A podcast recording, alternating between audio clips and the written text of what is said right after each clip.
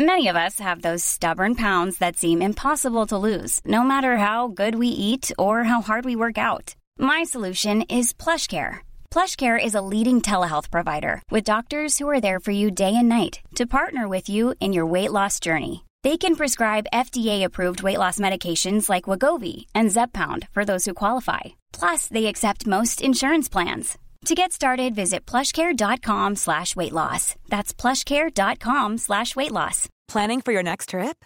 Elevate your travel style with Quince. Quince has all the jet-setting essentials you'll want for your next getaway, like European linen, premium luggage options, buttery soft Italian leather bags, and so much more. And is all priced at 50 to 80% less than similar brands. Plus, Quince only works with factories that use safe and ethical manufacturing practices. Pack your bags with high-quality essentials you'll be wearing for vacations to come with Quince. Go to quince.com slash pack for free shipping and 365-day returns.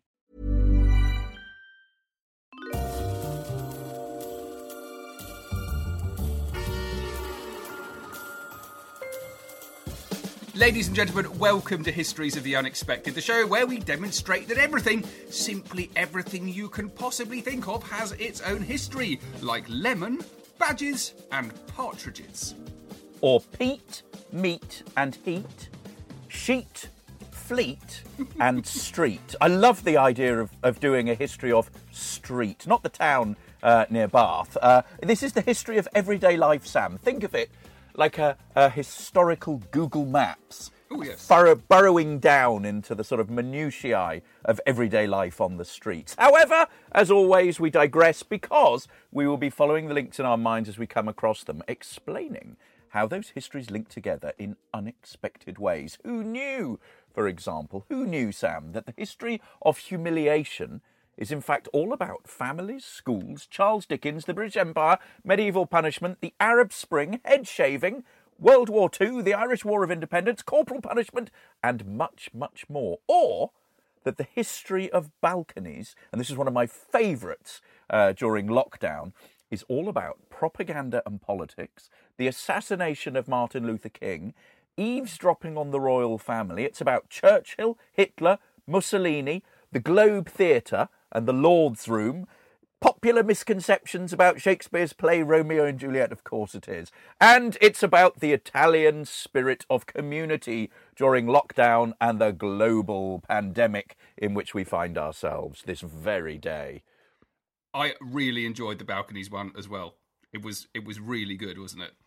It was very good. I feel I feel I missed I've missed out not having a balcony. you have a balcony of sorts, don't you? I've two. uh, yeah. Well, I suppose, uh, strictly speaking, my daughter has one and I have one. But there we go. Excellent. The man not sitting opposite me because we are uh, still not happy sitting together in a cramped recording area. Let's just say that if history was a playful minnow pootling around in the ocean, have you got that vision, James? I have. Then this man would be the rows of teeth in the mouth of the great historical research shark. Ready to tear flesh from bone in the pursuit of knowledge. What do you think of that? I like it. I like it. It's the famous. it's me. It's James Daybell. Sorry, I just it's James. I just stopped. I was so smug and pleased with myself. I had some tea. Yes. It is uh, uh, yes, it is Professor Extraordinaire of Early Modern British History at Plymouth University. It is the one and only Professor James Daybell. Hello, James. Hello, Sam. And our our minds are on exactly the same wavelength because I have something very similar for you. Because the man not sitting opposite me, because we haven't dared to get into that cramped recording studio across town. Well, let's just say if history were an ocean and he were an elasmobranch fish, um, swimming meaningfully around the deep among the archives, then he would be the great white shark of this historical ocean. Yes, it's the famous historical adventurer, Dr. Sam Willis. Thank you very much for that. Um, yep, so sharks, it's something we've talked about in a semi joking way for some time, and I'm delighted that we're finally doing the history of sharks. I was slightly, I was slightly surprised we were doing it.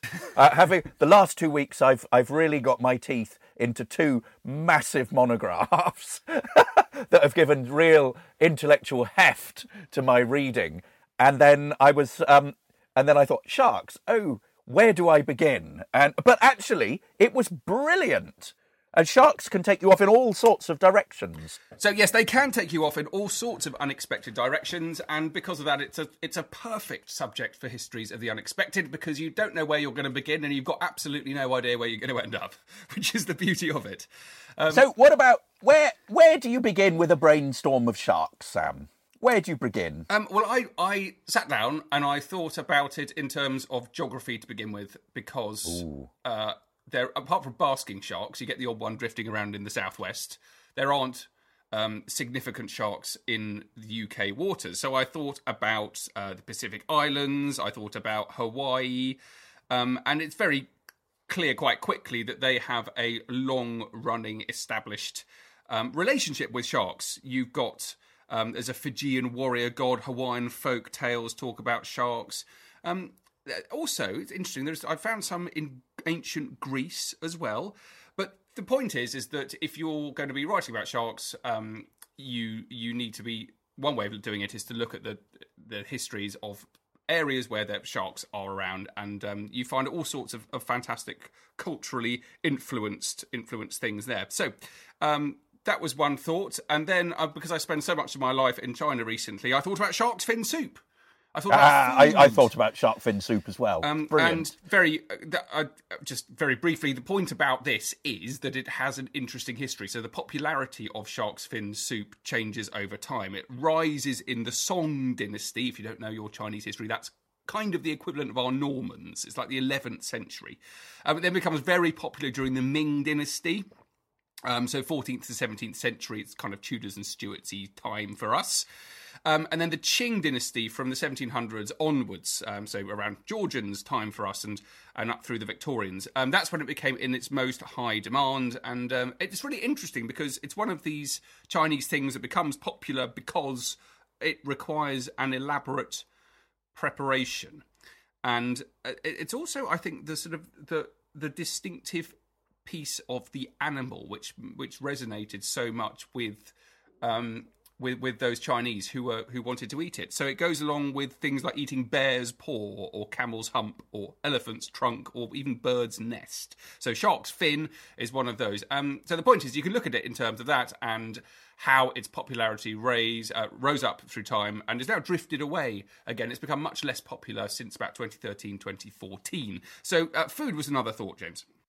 Excellent. It's quite barbaric, uh, shark fin soup. Apparently, about 10 million sharks uh, are killed each year and just have their fins severed off and they're left to sort of die in the water. No, that's brilliant. I, I too sat down and produced a taxonomy of sharks.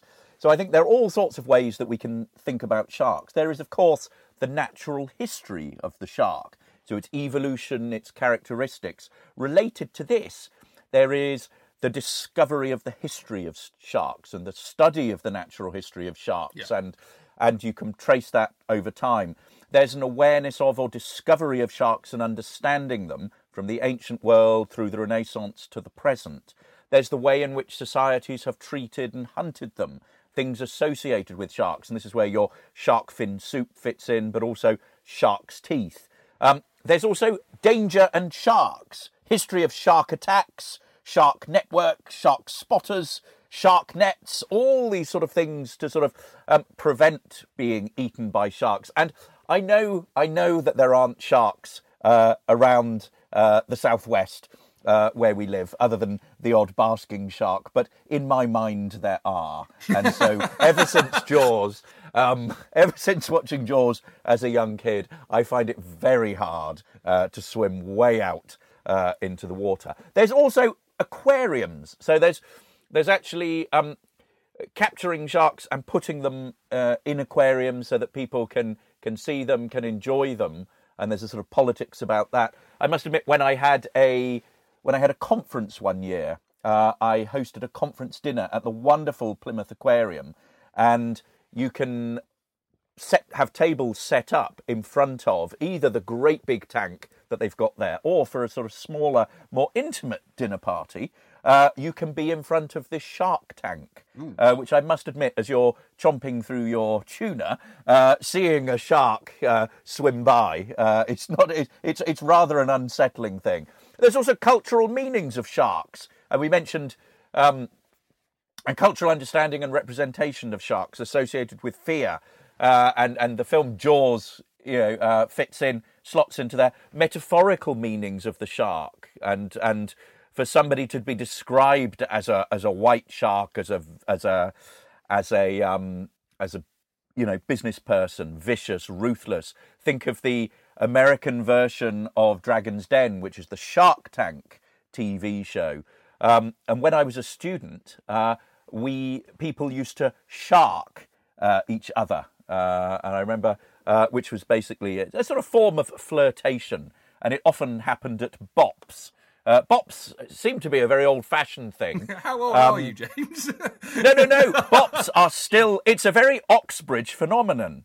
So bops are. It's something that is held in the college uh, bar or college JCR, and think of it as a mixture between a, a sort of house party and uh, and uh, sort of sweaty um, sweaty dance. right. um, but sharking is is the sort of is is moving around a room uh, uh, trying to chat people up. I think. Okay. I think I never did it myself, uh, but I hear I hear it as a as a cultural commentator. Good, but I mean, all all of these things have have fascinating histories. Particularly interested in you said you're, you're as far as you're concerned, the seas around the southwest are full of sharks, and that's. I'd love to have done more on um, the changing role of sharks in in public imagination, in uh, and that's really interesting. I'm going to say a couple of things about that about that later on, but um, I think that's got a fascinating history. Um, obviously, uh, history, I, I, history of beating a scaredy cat. Yeah, yeah, we should do scaredy cats. um, the uh, a lot of it is linked with with the growth of maritime trade and and globalization, essentially, because it's all to do with humans taking to the sea. So the more that humans take to the sea, the more they have a contact with sharks. So it is very much a history that's linked with trade and exploration. In fact, you can't really understand it unless you look at the history of trade, exploration, and war, and the reasons why people are at sea. And um, it is also interesting. It begins with fascination and how that turns to fear. Um, the one key aspect I'm going to start by talking about is the the link between the history of sharks and swimming and leisure. So on the one hand, you've got trade mm. and hmm. exploration, this big global thing, but I just wanted to uh, make it more uh, sort of local. And I found this fact here. Um, in the early 20th century, trips to the shore became a national pastime. This is in America. And in 1916, four people were killed by sharks on the New Jersey shore within a span of two weeks and soon sharks had become synonymous with fear and panic around uh, that area of the eastern United States. So I decided to uh, do a little research into this and to find out what I could about these these people. And I came across the excellent Brooklyn Museum Quarterly, James, from October 1916, which excellent. I'm quite quite pleased the fact that I managed to find this. It's really really interesting. So what's happening is that there are more people being attacked by sharks um, off the coast of New Jersey. The Brooklyn Museum gets involved, and what they want to do is obtain specimens of these sharks. Um, they go out to Long Island. They want to get specimens of the sharks for their walls, for their fish gallery. And they get a Mr. Edwin Thorne of Babylon. He lives in Babylon, a great place to live. And um, he wrote an account of what was going on. Few persons apparently realise the frequency with which sharks occur in parts of our northern waters during the summer months. For the past 15 years, I have harpooned sharks in the Great South Bay between Lindenhurst and Great River, New York. And during that time, I have probably seen from my boat at least 2,500 sharks and have killed approximately 400. As I was frequently asked by my friends how many I saw and how many I captured, I began in 1911 to keep accurate records. During the past seven years, there have been seen from my boat about 1,123 sharks, of which 146 have been killed. Of these 146, 140 of them were the brown shark. In the past season, he's talking about 1916, my man on the lookout at the masthead saw 82 sharks during one forenoon, and I counted 42 from the deck at the same time. They were, of course, unusually plentiful on this particular day, as though I believe that 200 during one entire day is a low estimate of the number seen on occasions before I began to keep an accurate record, Oh, and then they go they go on a hunt. Basically, what happens is that the uh, Brooklyn Museum gets in touch with this local shark hunter, the Mr. Edwin Thorne from Babylon, and they take them out. So this is a like a museum curator. They take him out to go shark hunting, and there's a, a wonderful little description of what happens. We'd gone scarcely two miles from the dock before word came from the masthead that sharks were in sight. Looking in the direction indicated, one could see the dark dorsal fins as they slowly cut the surface along the edge of a sandbar. Sharks were about in numbers. Within a few moments, twelve were sighted, and excitement ran high.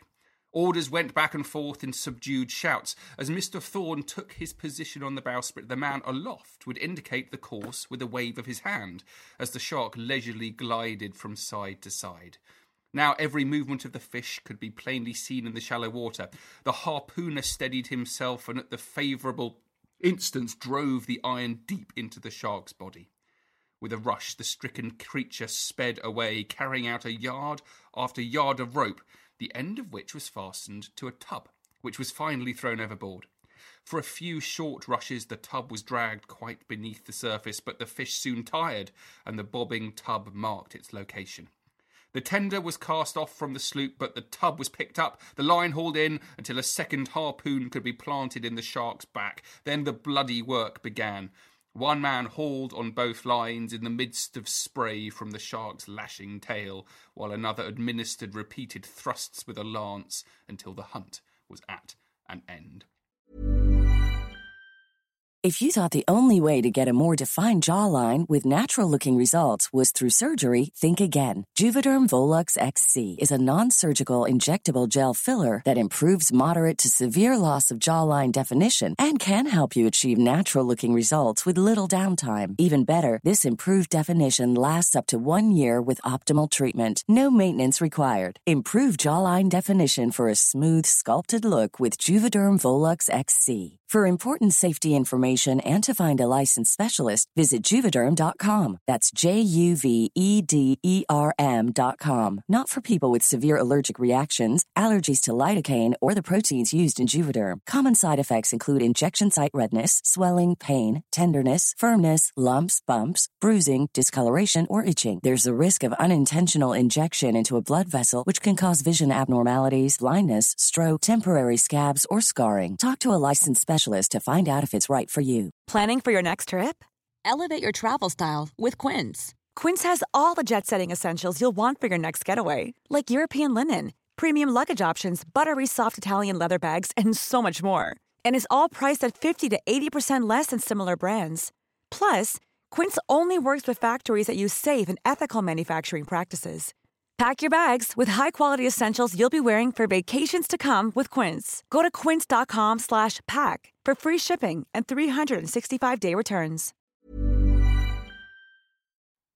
It's amazing description. Really, really Very dramatic. Fast, Very very dramatic. So I, I think this, the point is what we can get from this history. I wanted to talk about it. So here, what you've got is a, it's a first-hand account from 1916, and that, of course, helps us understand fishing practices. It also helps us understand the changing relationship between humans and the sea, about this chap being proud that he'd managed to kill all of those hundreds of sharks. And also the idea of fish stocks changing over time. And I'd be very surprised if you went to those waters of Long Island um, now in the autumn and found so many sharks. So the sea itself is changing over time. And the entire article itself, of course, is evidence of museum practices and how they changed over time. And it actually goes on to describe, once they got their specimens, how they then um, turned them into artifacts which could be viewed by the public. So, the art of reproducing fishes in permanent museums is also an important part of this. So there we are. That was my description. I just wanted to explain how many different ways you could use that to help understand the human relationship with sharks. That was astonishingly good, Sam. I love it. Love it. So rounded. Love it. All of that from uh, a 1916 observation. So um, I want now to move us back in time. And um, I got my teeth into an article by one Jose I. Castro. Um, and it's titled Historical Knowledge of Sharks Ancient Science, earliest American encounters and American science, fisheries, and utilization. So it, it basically traces our knowledge of sharks all the way back to the ancient Greeks, follows them through Roman writers. Um, we've then got uh, a period called the Dark Ages, as he as he terms it here, um, and then we move into um, the Renaissance period, where we have the production of an increasing number of works that are um, that deal with uh, different um, uh, biological classifications, and large fish are there um, represented, and we have these elaborate um, we have these elaborate drawings of them. So our knowledge during the 16th and 17th century is becoming much more increased. Um, and I'll talk a little bit about that. But he also looks at the archaeological evidence.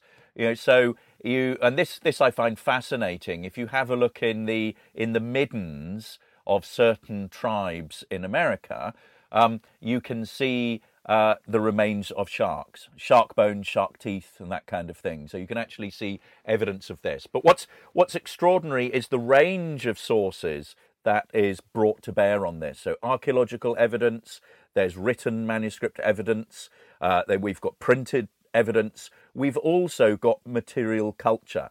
So there's some really interesting analysis of mosaics and pottery and paintings to show the depiction of sharks.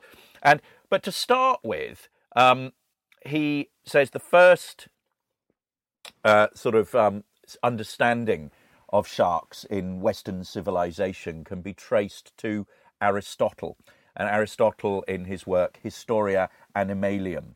Um, and Aristotle seems to have quite a sort of, you know, what, what feels like a very sort of modern uh, sense uh, of, of, of sharks, and I wonder whether some of that is in the, the English translation. But he he talks about the the the evidence for nurseries of sharks, so the areas where the young find food and safety in their early life. And he, he describes the, the Selachia come in from the high seas and out of the deep towards land and produce their young there. This is for the sake of the warmth and because they're concerned for the safety of their young. And these ideas of, of Aristotle um, are then taken up by Roman writers of natural history, such as Aelian and, and Pliny. Um, they basically compile information. So they take this information on board, uh, that refer to these as holy fish, um, and, and also uh, term them as dogfish. Um, but in actual fact, there's very little new material that is that is um, that is added. Very little new information that is added during this period. But um, Pliny the Elder, uh, who lived between or flourished between AD uh, 23 and 79, refers to holy fish, an interaction between divers and sharks. And he writes, the number of dogfish, in other words, sharks, specially swarming round sponges, beset the men that dive for them with grave danger, Diverse have fierce fights with the dogfish. These attack their loins and heels and all the white parts of the body. The one safety lies in going for them and frightening them by taking the offensive. For a dogfish is as much afraid of a man as a man is of it, and so they are on equal terms. We then move into the what he terms the Dark Ages, and you can tell that this is a scientist uh, writing here, or, or, or somebody who's not a specially trained historian, because it is an example of extraordinarily bad history. Um, because what he says, he tries to explain why there aren't as many. Um, why there doesn't seem to be in the dark, dark ages. So, in other words, the the the medieval period while we see in you know certain manuscripts um, there are illustrations of what might be like shark horse-like creatures or dragon-like creatures, um, very few. Um, very few uh, depictions depictions of sharks, and his argument here um, is that it's because contact with the sea seems to cease, and that, and I quote, medieval men fished mainly in rivers, and there were no freshwater sharks in Europe. Medieval rivers were relatively unpolluted and teemed with fish. man did not need to travel to the ocean to te- to obtain fish, which I think is um, highly fanciful. Um, and I, I, you know, the idea that people who live by the sea uh, wouldn't be out on the sea. I don't think that you're. I mean, you're the maritime expert, but I don't think I don't get this sense that the um, that the, the Middle Ages were a landlocked uh, a landlocked world. No. Um, nonetheless, um, that aside, I found this article really interesting. What's fascinating um, is what happens in the Renaissance. We've got a series of figures: Pierre Belon, uh, Ippolito Salviani, and and Guillaume Rondelet, uh, who are uh, writers concerned with um, natural history. And what we have is the production here of some of the most sort of comprehensive encyclopedic works, which include sharks. Belon's work, for example, includes includes sharks, and we have some wonderful um, in, we have some wonderful uh, depictions here. Uh, Salviani's um, 1515, 1554 uh, work has an engraving of a of a shark uh, in it. Uh, and then there are some gen- genuinely really scary sharks uh, during this period. Really scary, sort of. Uh, Steno's 1668 uh, drawing of a head of a white shark is almost like a imagine what a, a dinosaur Yeah. uh, would be like. These are sharks Um, of the imagination, aren't they? Rather than They're sharks of the, they're sharks of the imagination. Um, and Conrad Gessner's uh, 1560 uh, depiction of the the Ziphius uh, is a sort of bizarre um, sort of um, dragon-like fish uh, with a with a fin uh, that is being eaten. Uh, by something that looks like a sort of porcupine-backed fish with big saber teeth.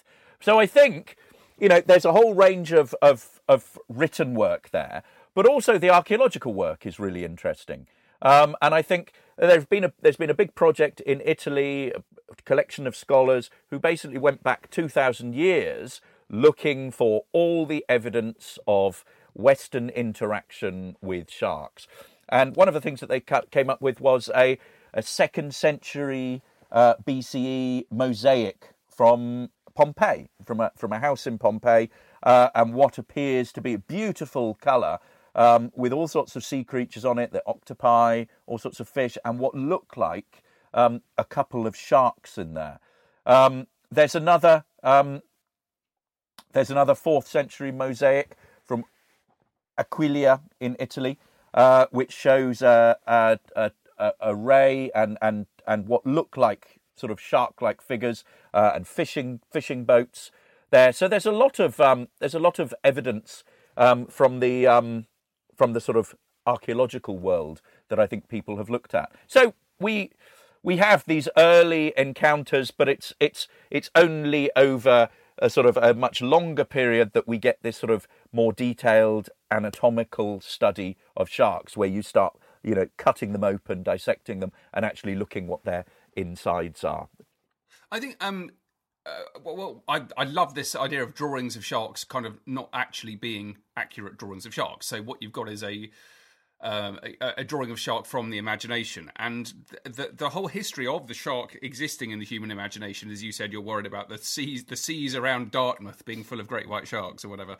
Um, that's Well, it's only time, Sam. It's only time It with is. global warming. yeah. Is there one particular beach you're worried about? Is it Dawlish or, or Exmouth or something? Uh, it's just water, to be honest. it doesn't, it, you know, it's water anywhere. It could Okay. be a river as well. Uh, sharks could be in a river.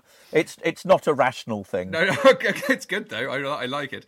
Um, so it's it's worth thinking about how that applies in different parts of the world as well. Um, so what you need to do to, to look at that is to try and find accounts of uh, attacks. So go back into going back to my 1916 one in Long Island. I found original uh, the accounts of what was going on there. Um, On the sultry afternoon of July the 12th, 1916, the tide rose in Matawan Creek just inside Sandy Hook as it had risen on innumerable July afternoons in the past. Some boys were swimming there as undisturbed generations of had done before them. One of them was killed. A man who tried to recover him was attacked while standing in shallow water, the flesh of his thigh being torn away so that he died of the injury. And immediately afterwards, further down the creek, a boy had his leg bitten so badly as to entail the likelihood of amputation all in one tide. So you can look at those descriptions. And actually, the person who was writing that article then looked at the history of attacks around Long Island. He found one in 1805, the oldest one he found of an 11 foot hammerhead shark, which was taken. Um, and then uh, another one of 1870, which I thought was interesting. So they're actually interviewing residents around Long Island in 1916 who are remembering attacks in the 1870s. So one way of finding uh, accounts and proof of what was going on is by interviewing people. And the other one is um, it's got its own kind of grisly history, and this is people capturing sharks and opening them up and finding evidence of humans inside the sharks. Uh, we, this is a great one.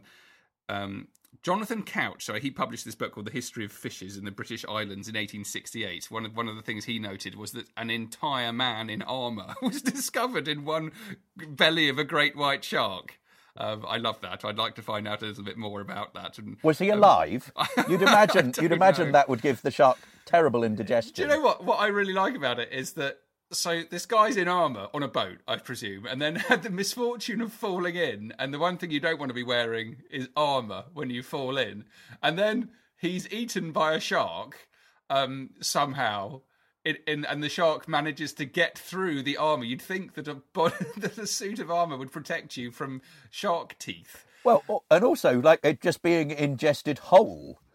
You Just know, just how- swallowed. physically how difficult that is. Maybe it was a, a, very tiny man, but it was also it was in 1868. And what are people doing wearing armor in 1868? So maybe this is like he's he's he's written down an account of something that that might have happened in in in the 1400s. I don't know. Yes. As like as an account survived, is this some poor person fighting the wars of the roses where you might rationally expect them to be wearing armor? Um, and then it is eaten by a shark who manages to get past the armor. Anyway, it's absolutely fantastic. There are other examples of um, people finding things in sharks' tummies. Here's one, June 1807. The Sydney Gazette. Um, they found a human hand in a shark's stomach. I like this point about it being Sydney and being Australia, right? So bear with me here. There's always been a link between Australia and sharks. This goes back to what I was saying right at the beginning, thinking about it in terms of geography, where sharks might attack. And I was I was consciously aware that I have you know predestined bias of where I think sharks attack people. Like you, you clearly think they attack people in Dev- river uh, rivers in Devon and off the coast of Exmouth, and I think they attack people in Australia. Um, so I looked into this a bit. It's fascinating. So you've got as early as 1623, you've got a Dutch navigator called Carstenszoon who remarks on, on the, the the sheer quantity of sharks in Australia, the like unnatural monsters he describes near Cape York in Queensland. Um, and then a few years later, still in the 17th century, you've got William Dampier. He's an English explorer, buccaneer, and he lands on the west coast of Australia and he actually christens his landfall Shark Bay in 1699.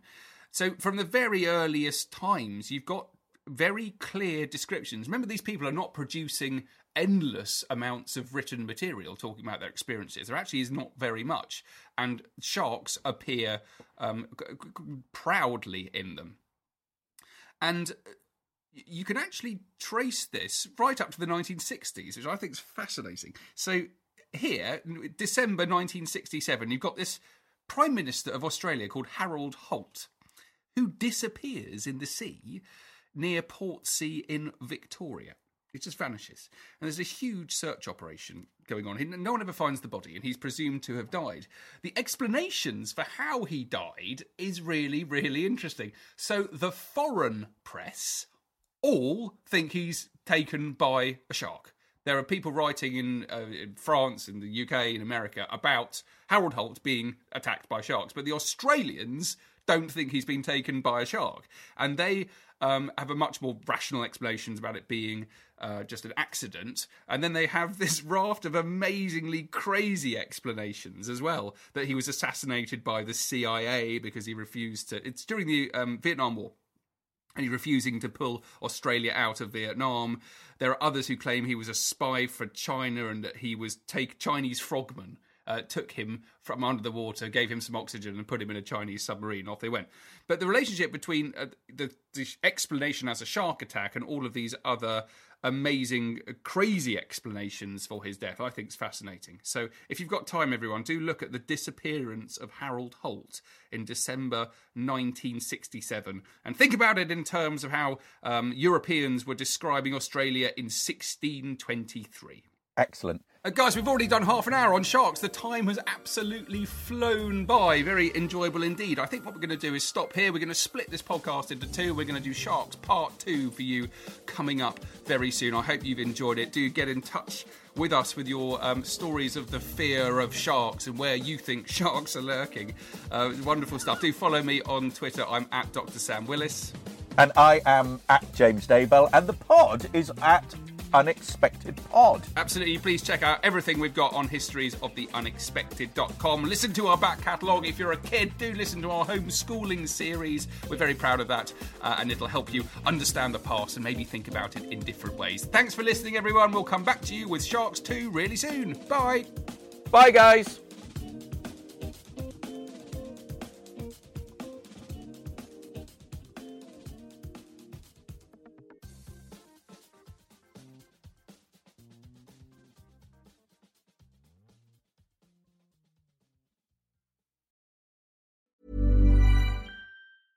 Planning for your next trip? Elevate your travel style with Quince. Quince has all the jet setting essentials you'll want for your next getaway, like European linen, premium luggage options, buttery soft Italian leather bags, and so much more. And is all priced at 50 to 80% less than similar brands. Plus, Quince only works with factories that use safe and ethical manufacturing practices. Pack your bags with high-quality essentials you'll be wearing for vacations to come with Quince. Go to quince.com slash pack for free shipping and 365-day returns. AdWanted UK is the provider of single source media data for agencies, media owners, brands, and academic institutions. And thanks to our rebranded news offering called The Media Leader, we can also lead the way in championing excellence and inclusion in the media industry. To find out more, simply visit the-media-leader.com to subscribe to our daily bulletins. The Media Leader from AdWanted UK.